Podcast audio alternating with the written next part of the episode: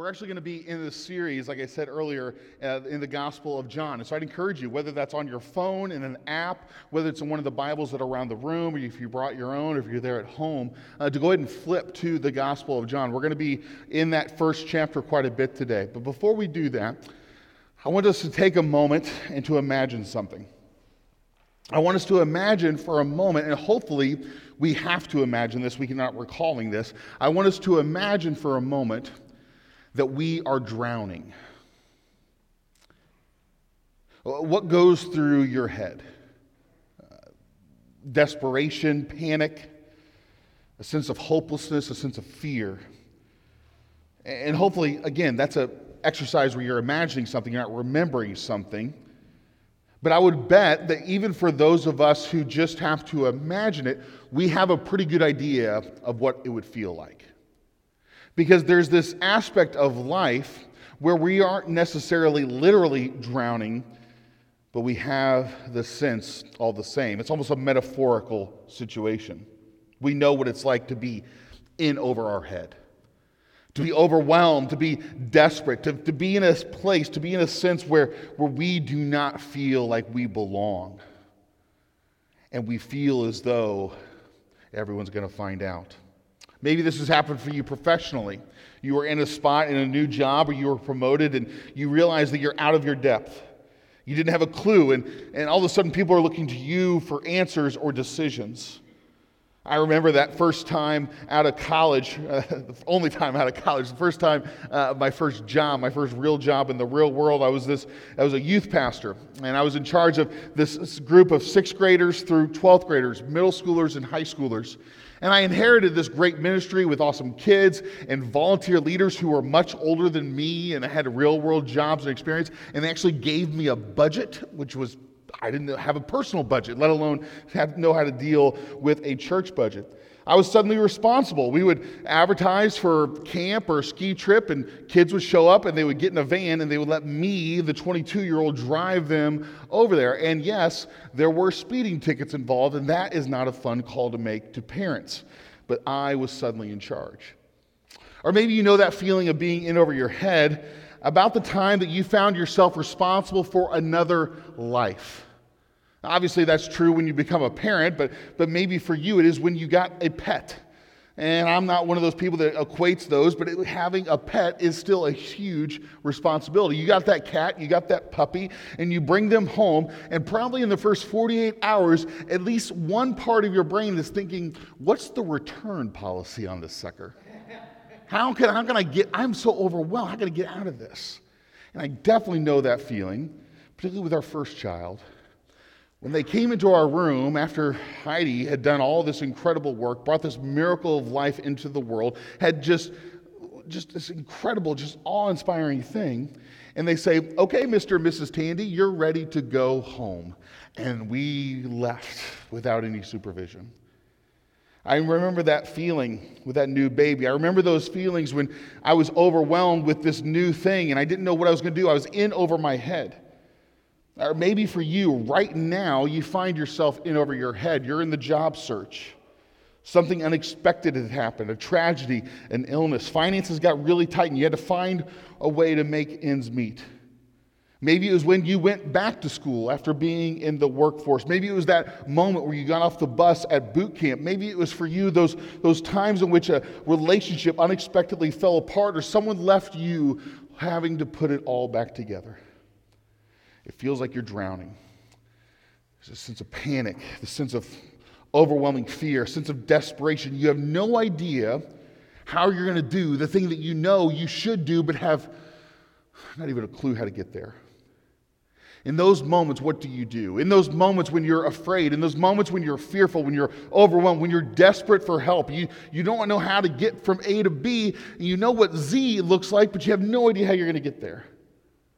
What do you do?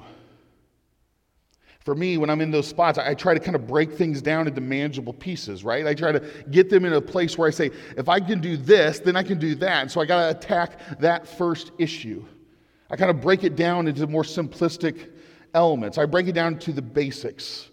And not like the cliched image of a coach talking about how you have to get back to fundamentals, or maybe it was your dad, or maybe it's you who sit there on the couch and say, oh, they don't teach fundamentals anymore, or whatever that might be. It's not like that. I'm talking about getting back to the true things, the foundational things, what really matters.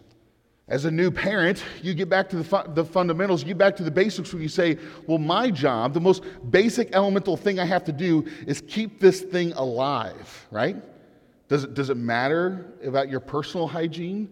Does it matter about your own diet? Does it matter about how much screen time you have or what have you? I remember we brought Isaac home. The 2012 uh, London Olympics were going on, and we sat down and, on that couch and watched handball because that's all that was on during the day. We'd find ourselves in the middle of the night watching reruns of the previous things that had happened just because we were just trying to keep that kid alive. When we're in that spot, when we're really overwhelmed, we have to do the next right thing. In the face of a hard diagnosis for yourself or someone else, you don't have to hide. You can't put the energy into thinking about the eventualities. You can't think about the recovery time. You can't think about the rehabilitation. You can't think about all the treatments. You got to think about what's next. How do I get through the next thing? How do I come back to the source, the thing that matters the most? How do I, how do I distill things down and say, this is what matters? How do we come to that place say, this is the one thing we have to worry about? This is the one thing in life that we have to focus on. For the next 15 weeks, we're going to try to answer that question. For the next 15 weeks, we're going to be setting up shop in the Gospel of John. Now, first, before we start, before we dive into that, a few things.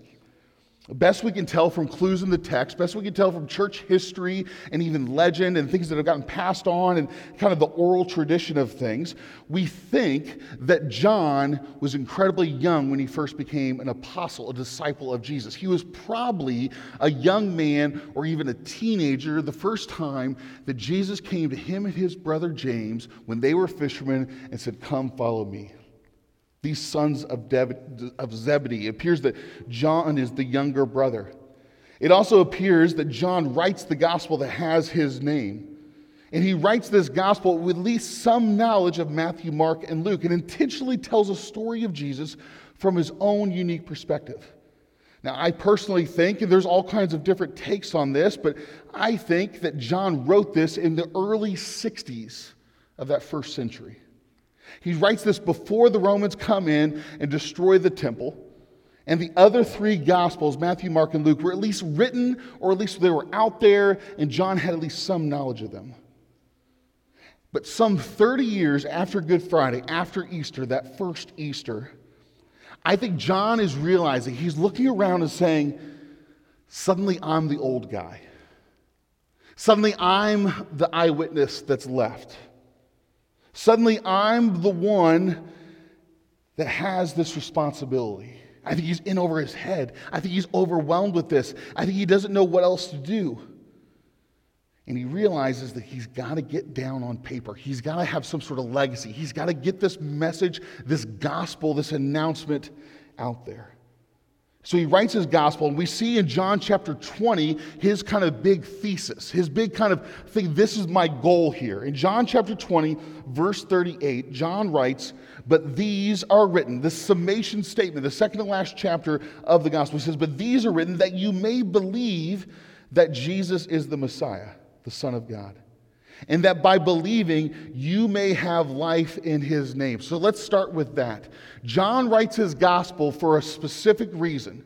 He's not a biographer, he's not a journalist, he's not a historian. He is writing the story of Jesus in his life from his own perspective as he experienced it for the express pers- purpose that we may believe.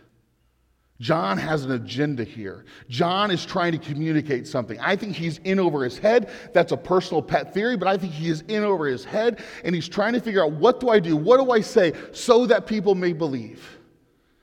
And he opens up John chapter 1 and he begins this incredible story of Jesus a story that's about glory of God, of the love of God. It's a story about who God is and who Jesus is and the mission that Jesus came to begin. And with clarity and incredible imagery and contrast between light and dark, with humor, with absurdity, he communicates this story. And so in John chapter 1, we begin his gospel. Starting at verse 1, feel free to follow along. John says, In the beginning was the Word, and the Word was with God, and the Word was God. He was with God in the beginning. Through him all things were made. Without him nothing was made that has been made. In him was life, and that life was the light of all mankind. The light shines in the darkness, and the darkness has not overcome it. There's a lot here in these first five verses, and I'm not going to talk about everything, but there's a lot here. And I was reminded of just how penetrating this is when I forgot about it when I was asked a question by my six year old the other day. That's how much it stuck with me. But my daughter comes up to me and says, How old is Jesus? How old is Jesus? I, you know, I'm, I classically like, oh, I'm going to give her this answer and all this. Like, I missed the point, right? So I, so I step into this. I said, well, Clara, best we can tell that Jesus wasn't born at year one or year zero or whatever. He was actually born in 3 BC. And that's just kind of the date and the calendar, the way that worked out. So probably he's about 12, 2023 years old. And she looks at me and asks for a snack or something else. We go on. But I miss this idea, this truth that John has here in these first five verses that Jesus is actually eternal. That Jesus is the Word. Another way to look at that is source. He's the thing behind the thing, He's the animating spirit. He is it. And He was with God. The Word, Jesus, the source, was with God at the beginning. See, John starts his gospel very different than the other three. You know, Luke starts with the birth narrative, right? Luke talks about the Christmas story. He talks about John the Baptist's birth and Jesus' birth. Mark kind of, kind of ties it to prophecy and says, look how everything is pointing to this, and this is all preordained. Matthew does this like genealogical study and says, this is where Jesus has come from, and that tells us so much. John does something different, very unique. He goes all the way back the beginning. He uses this Greek word that we translate as word that might be better understood as source, that thing behind the thing, the thing that holds it all together, the thing that really matters. See, John comes and he's trying to make it as clear as possible that this Jesus is God come to earth. I love the metaphor that Jesus is the Son of God. That's a biblical metaphor, that's a true statement. But I think something else that's true that sometimes is more helpful, at least for me, is to say that Jesus is God come to earth. I think that's what John is trying to say. He's telling his Greek readers, those with that Greek background, that this is the source of life that they're trying to understand and communicate through philosophy. He tells the Jews that this is the Jesus that isn't something new, is tied and coming back all the way to creation. Jesus is light, Jesus is here, Jesus is God. Verse 6 There was a man sent from God whose name was John. He came as a witness to testify concerning that light, so that through him all might believe. He himself was not the light, he came only as a witness to the light. Now, John the Apostle is writing about John the Baptist, Jesus' cousin. John the Baptist is pointing forward. He was this incredible leader, this prophetic voice. He was the one that set up shop in the desert and would baptize people, would dunk them in the Jordan River, saying, Let this be a moment, a signifier that you are now clean. You are now moving forward into something better. Jesus goes to him and says, You must baptize me because this is important to say yes to this, but I'm also doing something so much bigger than this. So, this John the Baptist is important. But in John's gospel, he's just one piece that points forward. John's gospel kind of pulls you in, makes you kind of lean forward, like, well, what's he pointing to? What is he testifying to? John continues, he says, The true light that gives light to everyone was coming into the world. He was in the world, and through the world was made through him. The world did not recognize him. He came to that which was his own but his own did not receive him. Yet to all who did receive him, to those who believed in his name, he gave the right to become children of God. Children born not of natural descent, nor of human decision or a husband's will, but born of God. Somehow, somehow, God becomes man. Somehow God comes close. Somehow God bridges that gap so that we can be understood and that we can understand God. And He comes not just for a select few or a certain group, He comes for all. John continues The Word became flesh and made His dwelling among, us. I love the way that Eugene Peterson, the message, translates this. He says that God moves into the neighborhood. The Word became flesh and made his dwelling among us. We have seen his glory, the glory of the one and only Son, who came from the Father, full of, of grace and truth. We've seen this clar- we'll see this clarified in the verses below, but, but don't miss this. The Word, the source, this Jesus comes close to announce, put on display the glory of the Creator God. The glory of God is this, this idea that cannot begin to be, be fathomed. It's this, this, this huge, immense thing. How do you understand how big God is? How do you understand how powerful God is? That's the glory of God. And the glory of God comes close the glory of God, something that no one has ever seen before, something that mortal people can't see, comes close. John testified concerning him. He cried out, saying, This is the one I spoke about when I said, He who comes after me has surpassed me because he was, born, he was before me. Out of his fullness, we have all received grace in place of grace already given. For the law was given through Moses, grace and truth came through Jesus Christ. No one has ever seen God. But the one and only Son, who is himself God and is in closest relationship with the Father, has made him known. So there's the first 18 verses of John. John kind of looks back and says that, that Jesus is God, that Jesus was there at the beginning, that, that Jesus is a piece of God come to earth, the full, bringing the full glory of God.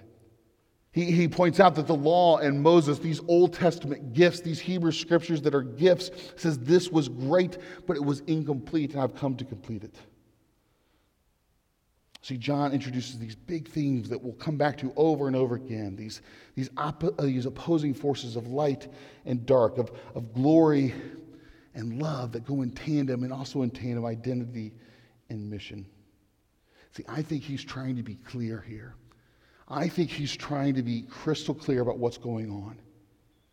That Jesus as God has come close to reveal the fullness of the glory of God, to call all people to him, to pour out his love, to pour out his love for all. See, this is the heart of things for John. This is the source. This is the foundational thing. This is the thing behind the thing that ties it all together. For John, this is all that matters. See, John is asking this incredibly important question that cuts to the issue. Simple question Do you know the source? Do you know the source? See, John is laying out this is who Jesus is. Do you know him? This is the power and majesty of Jesus that can be known by anyone. Do you know him? Do you know the source? I think there are these moments in life these moments in life where you are just abruptly taken from childhood to adulthood. For some of us, it's gradual and it's a process, but I think for others, there are these events, these triggers that force us into adulthood. Maybe it's when we got married and moved out on our own. Maybe it's when we started having to pay bills. Maybe it's when we were looking for a job the first time, when we enlisted, we had kids, something like that. Or maybe it was an event outside of yourself. It was an event outside of yourself that you always look back as a defining moment that kind of, kind of woke you up, that, that kind, of, kind of shook you. And you will always remember that moment. For me, I, I think it was 9 11. I think it was September 11th. I was I was 17, I was 18, I was, I was trying to figure things out in life. I was just on the precipice of going, of graduating high school and going into my senior year and then going into college. And I think that was the moment where it was like, okay, no, this is real. For John, I think the defining moment is when he witnesses the crucifixion in the resurrected Jesus. He's probably a young man. He might still be a teenager at this point, And he witnesses this the source, the most important thing in his life. His teacher, his rabbi, who he's been following around probably for three years at this point, learning, seeing everything, being a witness to all this, and then they kill him. And then he comes back to life. For John, I think that is the defining moment. So when he is overwhelmed, when he feels like he doesn't have a clue of how to move forward, he comes back to the source. He comes back to that moment that, that woke him up. He talks about the light of the world coming in and the darkness that is all around. What, what better metaphor for the cross? What better metaphor for Good, Good Friday is darkness, feeling as though it's oppressive, but the light but the light still being there, and darkness has not overcome it.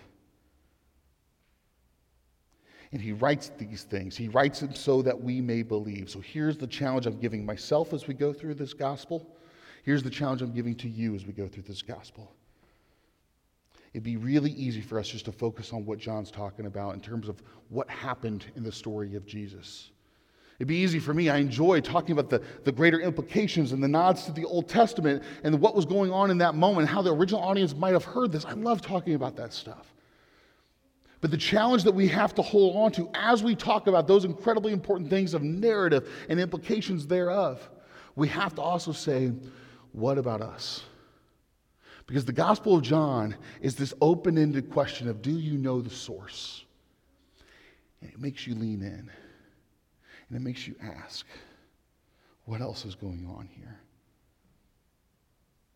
It makes us ask, what is really happening here? Because it's so easy for us to hear the story and say, that's nice for other people, and miss that this is personal.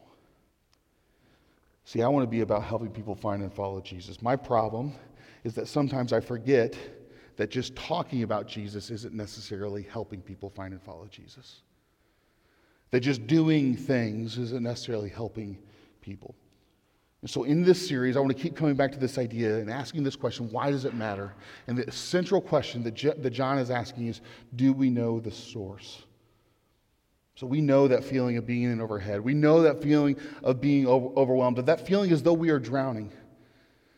If you feel that, if you felt that, I would tell you to listen to John when he asked, do you know the source? To pay attention to what the source is doing then and in our lives now. So I have three, three suggestions for you, and I'd love for you to pick one that fits you. That you can say, what does this mean for me? Because maybe you need to start at the source. Maybe for you, you need to start at this source. Maybe you're, you're new to, to following Jesus, new to the idea of, of considering Jesus. Maybe you're coming back after a long absence. You grew up in the church or had exposure to that, and you're kind of coming back and you're saying, okay, I, I want to be serious about my faith, but I don't know how. I don't know where to start. I would tell you to start at the source. If you aren't familiar with the Bible, you don't consider yourself a follower of Jesus, but you're intrigued, I would tell you to start at the, the source. Start with Jesus. I'd encourage you to read the Gospel of John, of John along with us, or to start a Bible reading plan, or take up a spiritual practice like prayer. Those are all great things, but maybe you need to start small. In this prologue, I think John is trying to entice us. He lays out how God comes as Jesus, that God moves into the neighbor and forces us to ask, What are you up to? God, what are you up to here? Jesus, what are you about? So maybe for you, starting at the source is praying that simple prayer every day, maybe every morning God, what are you up to? Jesus, what are you up to in my life? Or maybe for you, that, that feeling of being overwhelmed is all too real at this moment. And you're like, yeah, I would love to start something at the source, but I, I, I can't get a breath. I, I, can't, I can't even find my way through the day. You know, life isn't handing you hard things, life is dropping them off the roof onto your head. They're piling up and you're exhausted. You are fried. You are done. So maybe for you, starting at the source is this I can't do that. So maybe for you, you need to find refuge in the source. One of the interesting things about the book of John is just how many parties there are. There's these big dinners, and Jesus invites people in, and the water to wine miracle happens at a wedding. It's, it's here in John. There's all this talk about how Jesus is always going to Jerusalem to celebrate another festival, another, another, another holiday, Passover, the Feast of Tabernacles, or Hanukkah. He's, Jesus is always going to parties because that's the, the truth of following Jesus. It is not something of drudgery, it's not something of, of just sheer discipline. No, you will celebrate things. One of the commands is you will take a day off. You will honor these things because God recognizes that we have to be people that aren't just defined by what we do, our output, not just defined by how we spend our energy. No, no, no. We have been created for relationship, and so we must rest. You will rest. So maybe you need to find refuge in the source. You need to find rest and refuge in the truth that following Jesus means that your burden should be light. And the way and the path of following Jesus is open to you. We all feel pressure from life, but don't feel pressure from God because that's not God. If you feel guilt and shame, that's not of God. Does God challenge? Does God push us? Absolutely. But God does not make us feel less. God does not make us say that we are worthless. God says there is more, there is potential here. Don't feel pressure from God because in Jesus there is refuge and there's an incredible party. So maybe we need to start with the source. We need to start there. Maybe we need to find refuge in the source. Or maybe we're kind of looking ahead. Maybe for you, 2020 was survival, and you realize maybe there's now light at the end of the tunnel, and you're starting to look ahead. You have no idea what's going to happen. You have no idea how things are going to play out, but you recognize that there might be something there. Maybe for you, there needs to be some sort of seeking hope in the source. This source, this Jesus, is always looking ahead, always bringing in people to be part of this new way of being human It's always inviting. There's always another seat at that table at that banquet. Jesus is always giving hope and a future to people. Jesus is always calling people forward into something better and something greater. Not necessarily by how we would define it, but how, how he defines it. See, the glory of God did not show up as Jesus merely to put on a show merely say, look at this, look at me, not merely just to put together some philosophical teachings that still hold up to today, not, not just merely to, to do things that, that kind of just to poke uh, the, the authorities and the powers that be in the eye. Uh, Jesus came up to announce something new. So maybe you need to prayerfully dream at the source. You need to ask Jesus about the direction of your life. You need to ask Jesus, okay, what is next for me? And how am I supposed to do it? In my work, in my life, in my relationships, in all of those things, how am I supposed to go forward here? Maybe you need to start at the source. Maybe you need to find refuge at the source, or maybe you need to find some hope at the source. Because the gospel, in particular this gospel of John, was written so that you may believe. It would be a failure it would be a failure if we were exposed to the Gospel of John and didn't ask ourselves, Do I believe? It would be a misreading. It would be intellectually dishonest. It'd be, it'd be an error to say, to not ask ourselves that question. And I'm not just talking to those of us who have never said yes to Jesus. I'm not talking just to those of us who consider ourselves an unbeliever, say that we are not a follower of Jesus. I'm not just talking to you, I'm talking to all of us. Because God comes close as Jesus. God can somehow identify with our lives and our world and our context. God models a better life for us. God removes barriers and says, no, no, no, anyone and everyone can come close to me. And God invites all in. And this invitation goes on and on and on. So whether you've never said yes to Jesus or you've done it for a long, long time, the Gospel of John forces us to ask this question Do I know the source? Do I know this Jesus? And John, the most famous verse ever in the whole Bible, says that God sent his only Son for love, so that all may believe, no one may be condemned. When we say yes to Jesus, we don't have to have all the answers. We don't have to have it all figured out. We don't have to understand everything. Our life is probably, and I would almost guarantee you, still a mess. And we come to that place where we say yes.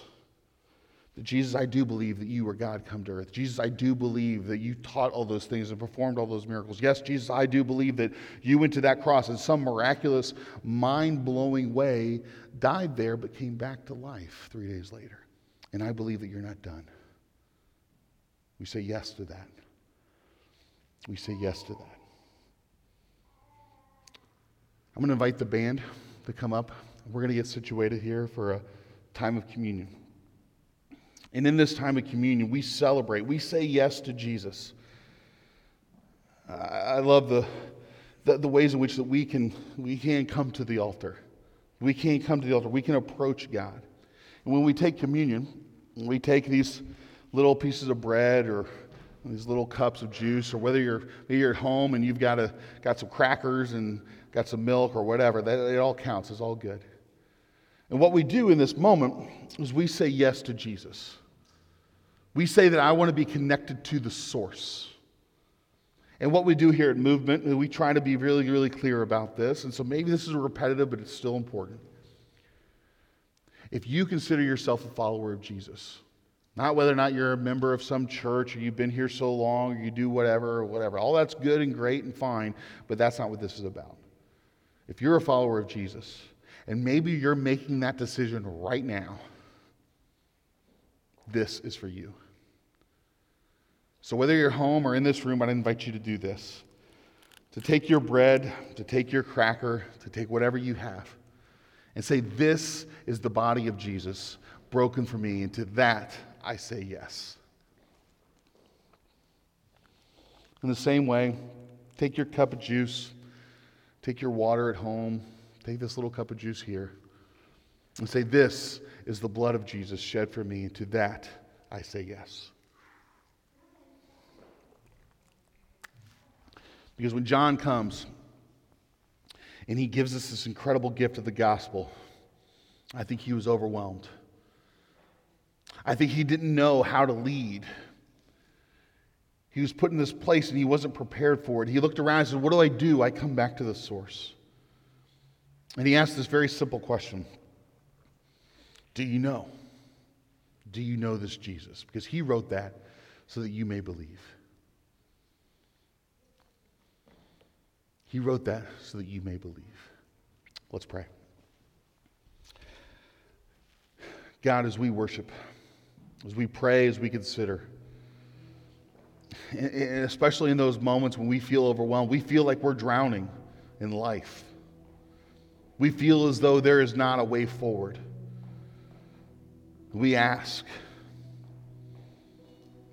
we, we, we humbly ask that you would show us how to come to the source, how to come to you, Jesus, how to come to your word, your spirit, your truth, and receive that. And maybe it starts with just a simple prayer Jesus, I'm saying yes to you. I'm saying yes to you. I don't have it all figured out. I don't know what's next, but right now, right here, I say yes to you. And whether you've said that before or this is the first time, God receives it. God accepts it. Thank you. Thank you, Father. Amen.